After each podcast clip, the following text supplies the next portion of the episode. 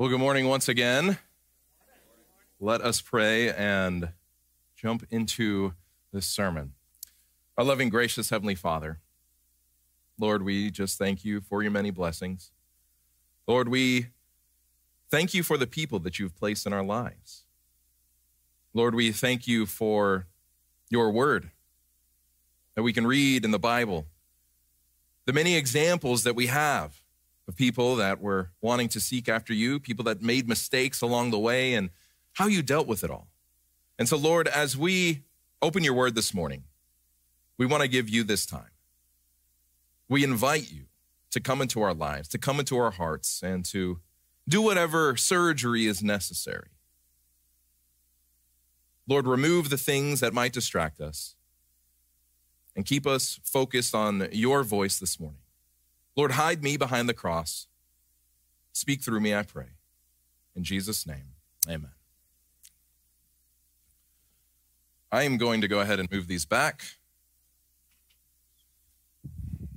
As funny as some of you might find it, I don't want to trip up here.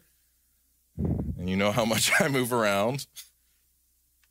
All right. So today's sermon is entitled A Different Spirit. A Different Spirit. And we've got a lot of ground to cover, so we're going to jump right into it. And so, to, to set the scene a little bit, the Israelites have been freed from Egypt. They have been given the Ten Commandments from God and are now headed toward the promised land in Canaan.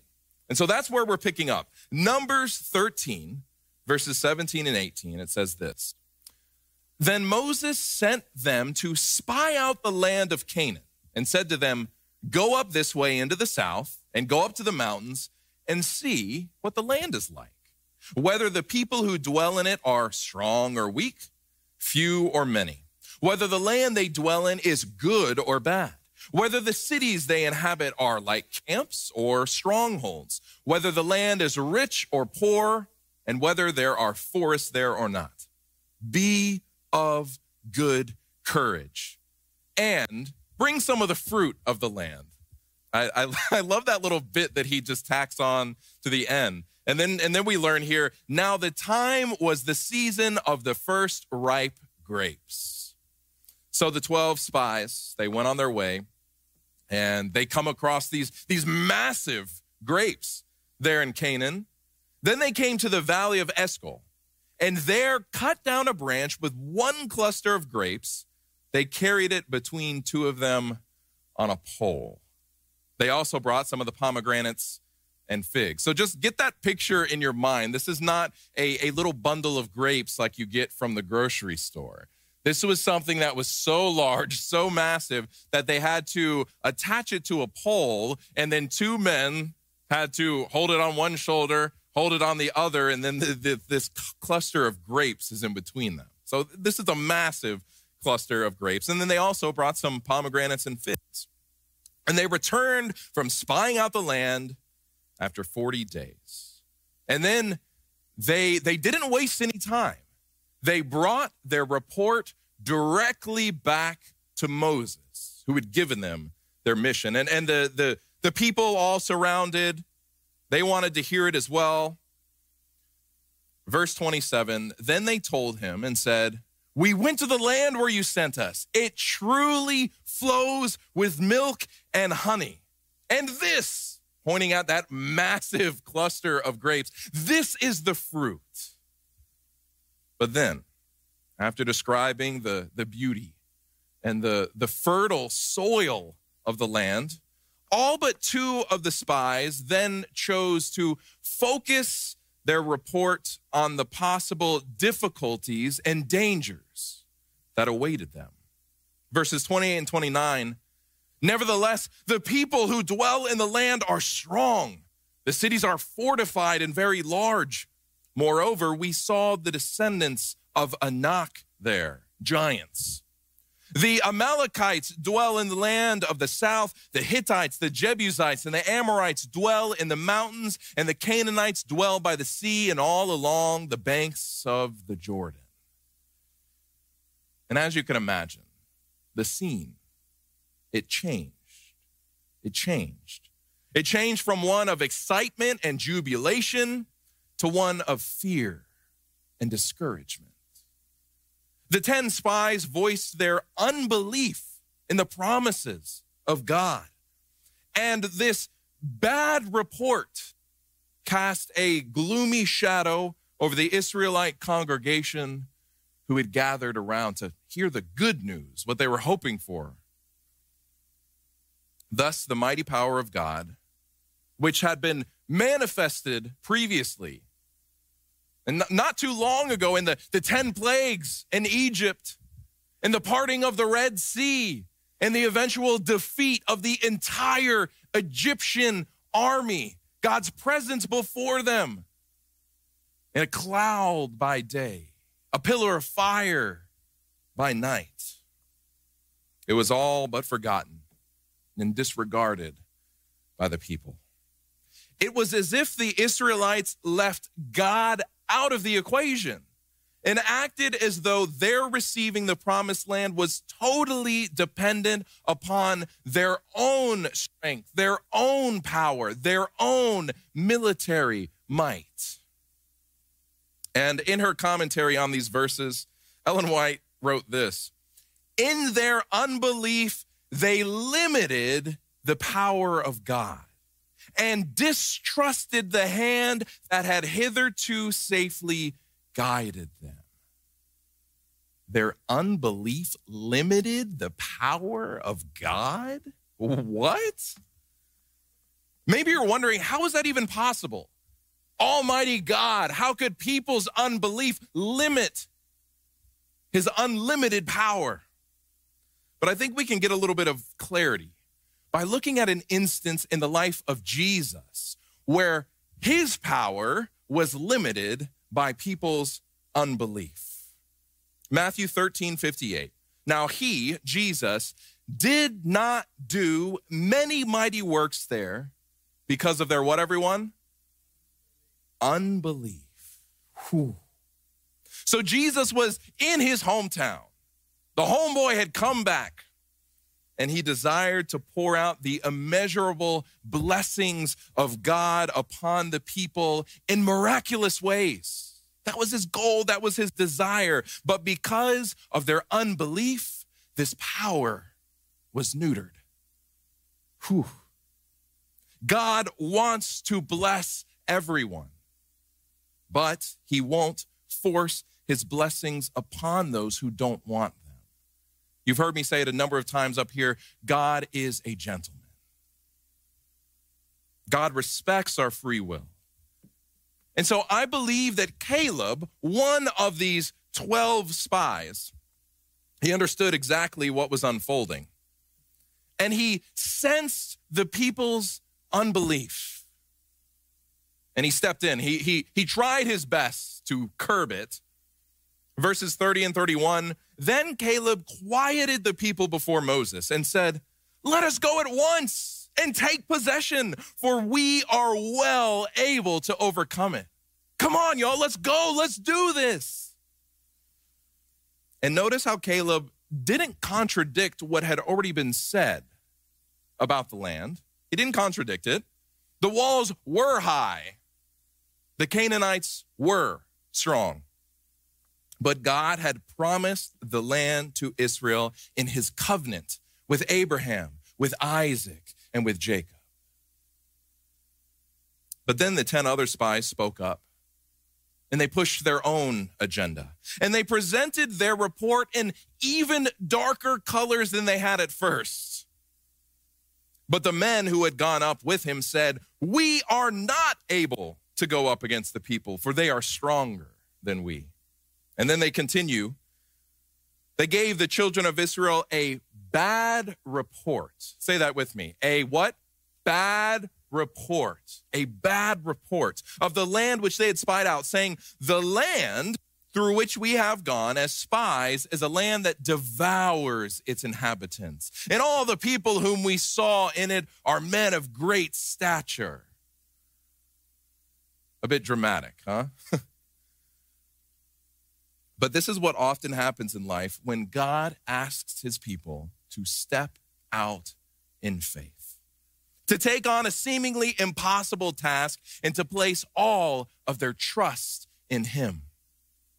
Seeds of doubt and despair are laid by those who would rather train their focus upon the power of the enemy as opposed to the power of God. These 10 spies not only gave a bad report, but they gave a lying one. The fear based message was inconsistent with itself. The spies had all declared that the country was fruitful, prosperous, and that the people were of great stature, none of which would have even been possible if the, cli- the climate was so horrendous that the land, quote, devours its inhabitants, right? I mean, this, this messaging is inconsistent. Now, before we go any further, it's important to clarify a few things here for context. A few minutes ago, I mentioned the covenant that God made with Abraham, Isaac, and Jacob. And oh, there, there's a lot of covenant talk in the Bible, whether it's Old Testament, New Testament. I mean, it's literally the core of the Bible story. But the greatest simplification I've heard of what the covenant entailed came from a sermon that I once heard preached by David Asscherick. He said that the covenant could be condensed down to two things, two things land and descendants. Land and descendants. Can y'all repeat that with me? Land and descendants. One more time. Land and descendants. You're going to keep hearing me say that, but I, I, believe that you are going to have a, a firmer grasp on what this covenant was when it's all said and done. God promised a godly people inhabiting a goodly land. That was God's promise. In Genesis 12, 1 through 3, where God first makes his covenantal promise to Abraham, we read this Get out of your country from your family and from your father's house to a land that I will show you, and I will make you a great nation, land and descendants. I will bless you and make your name great, and you shall be a blessing. I will bless those who bless you. I will curse those who curse you. And in you, all the families of the earth shall be blessed. That's the covenant. So the invitation here it was not parochial, it was not regional, and it was not ethnic. It was the promise from God to have a godly people inhabiting a goodly land. Then in Genesis 15, it says that Abraham believed in the Lord and God accounted it to him for righteousness. So God made a covenant with Abraham, promised him land and descendants. Yet the promise was not to be fulfilled immediately. This is hard for us in the 21st century to accept, right? We expect things immediately. You order stuff on Amazon Prime, and if it is not there in two days or less, we're angry, right? How dare they make me wait three days for this thing to travel across the entire country and get to my door?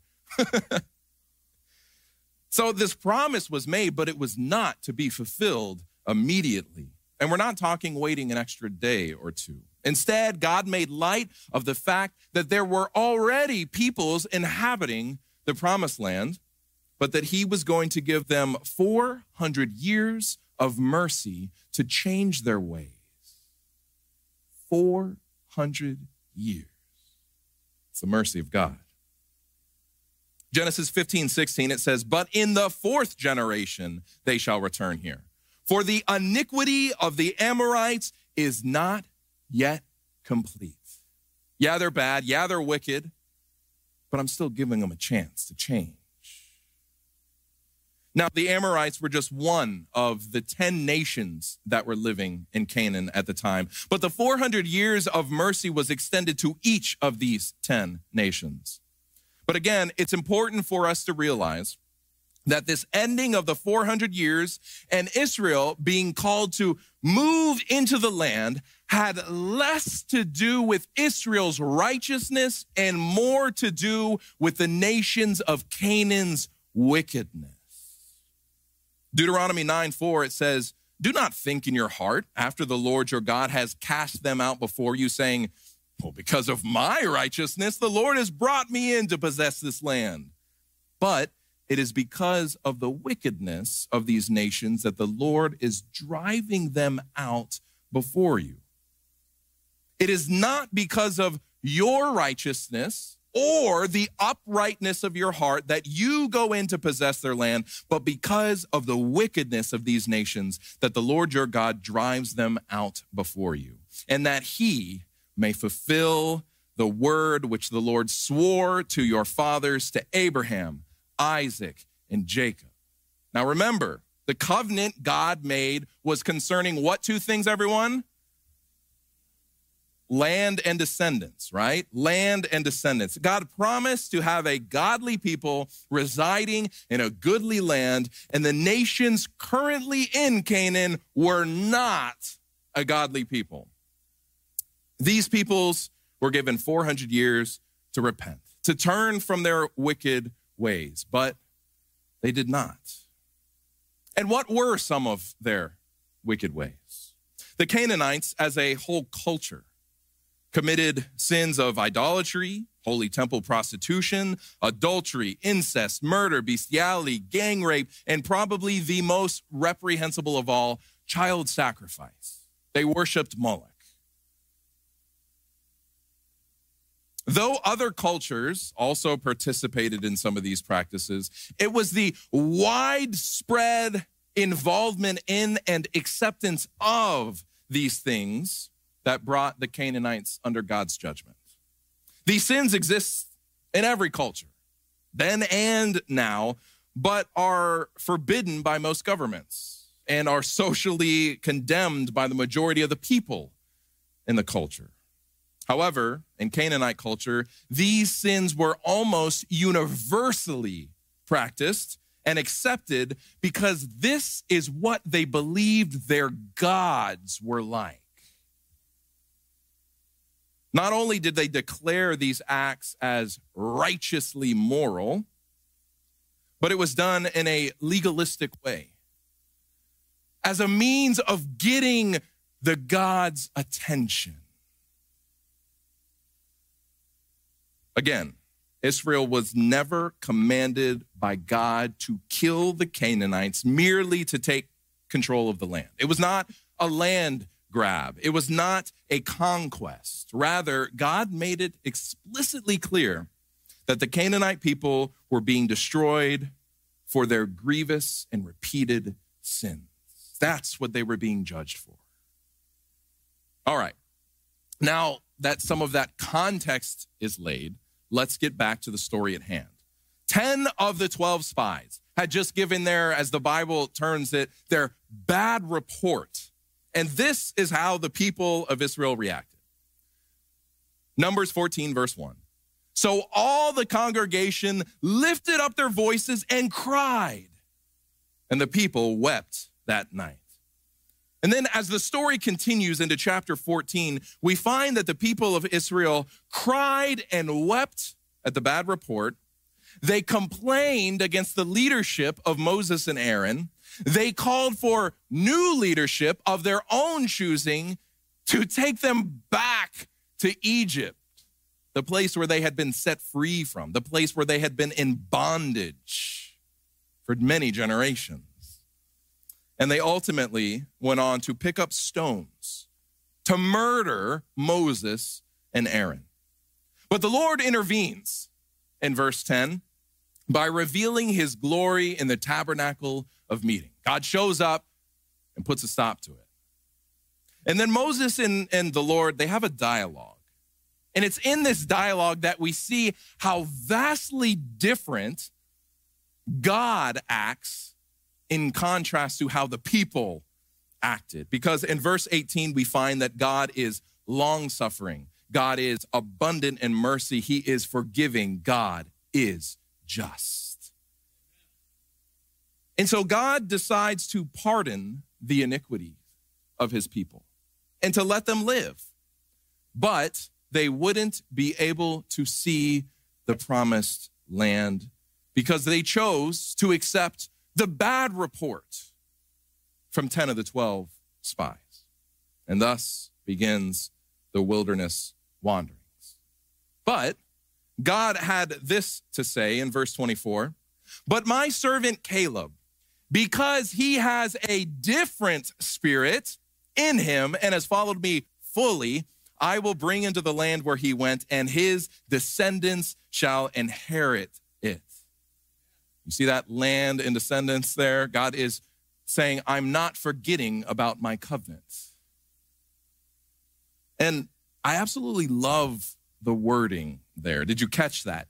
Caleb had a different spirit, a different spirit.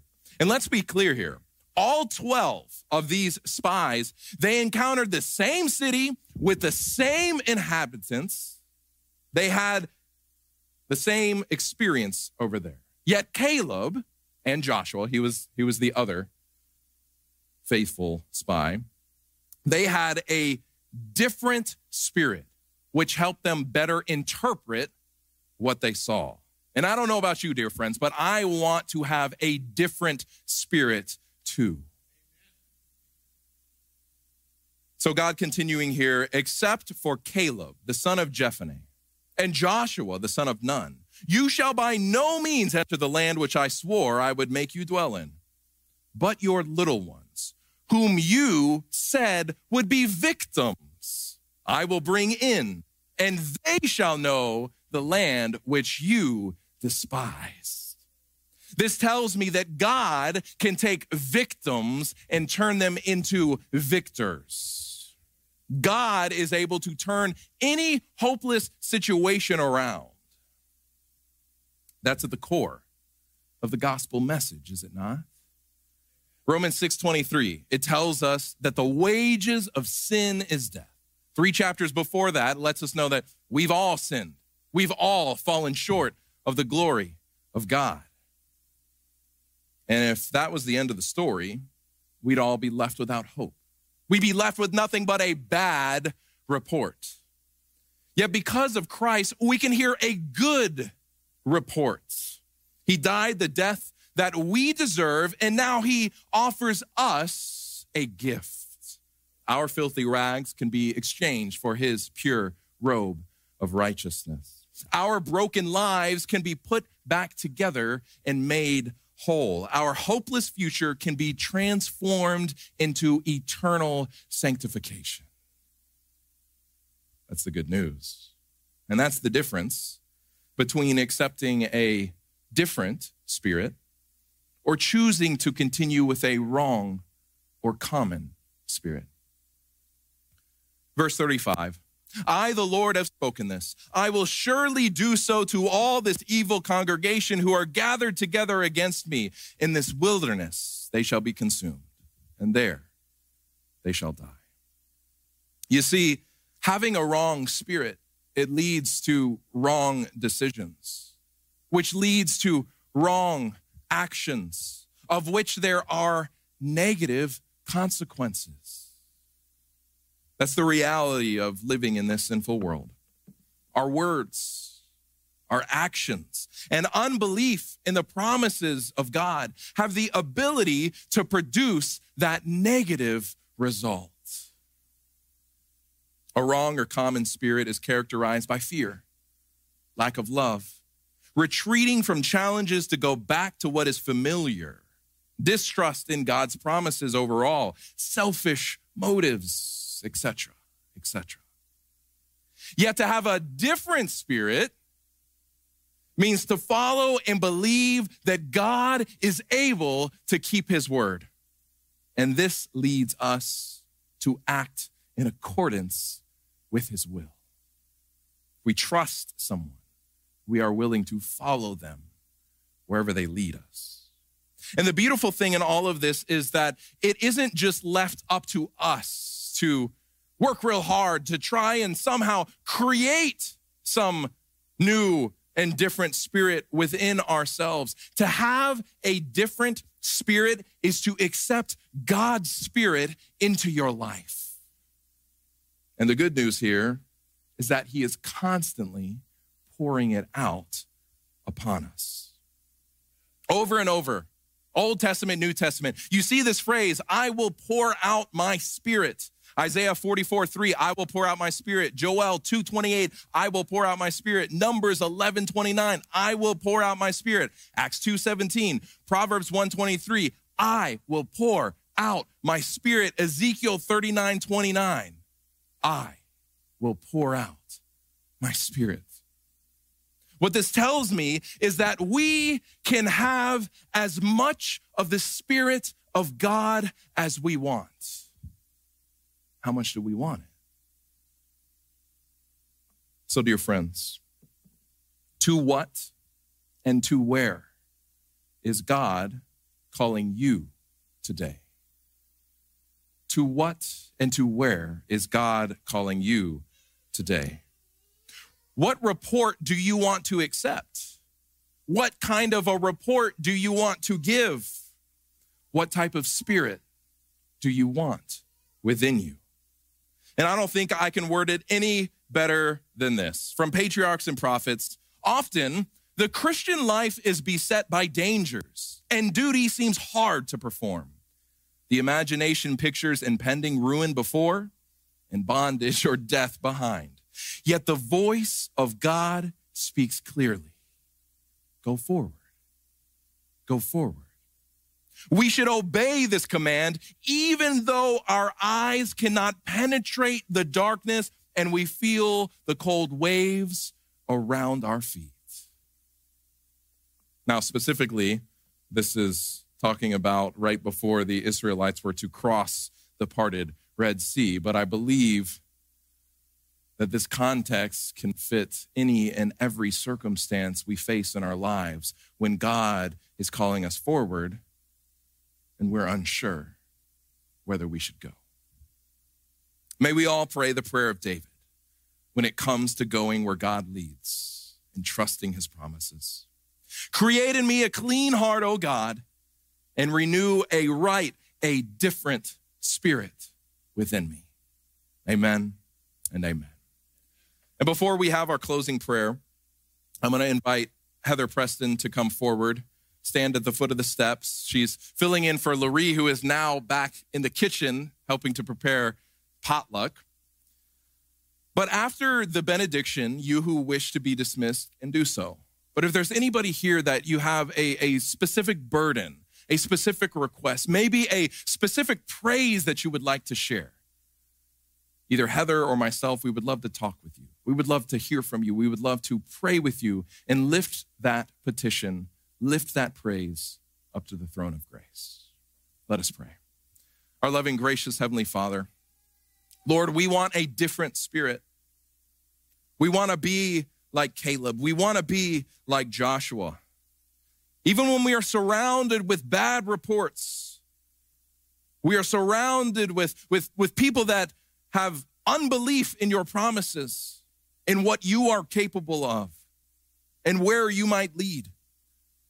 Lord, we want a different spirit. We want to trust in your promises. We want to encourage people that you are mighty, that you keep your word, that you are good. And Lord, we don't just want this different spirit for ourselves. We want to fulfill that covenantal promise that you made to Abraham, Isaac, and Jacob. Lord, you have called us and blessed us so that we can then go and bless the entire world. So, Lord, fill us with your spirit. Give us that different spirit and give us opportunities to share the good news message, to share the gospel with those in the world who need to hear it. We give ourselves to you in the same way that Jesus gave himself to us. And we pray this all in his powerful name. Amen and amen.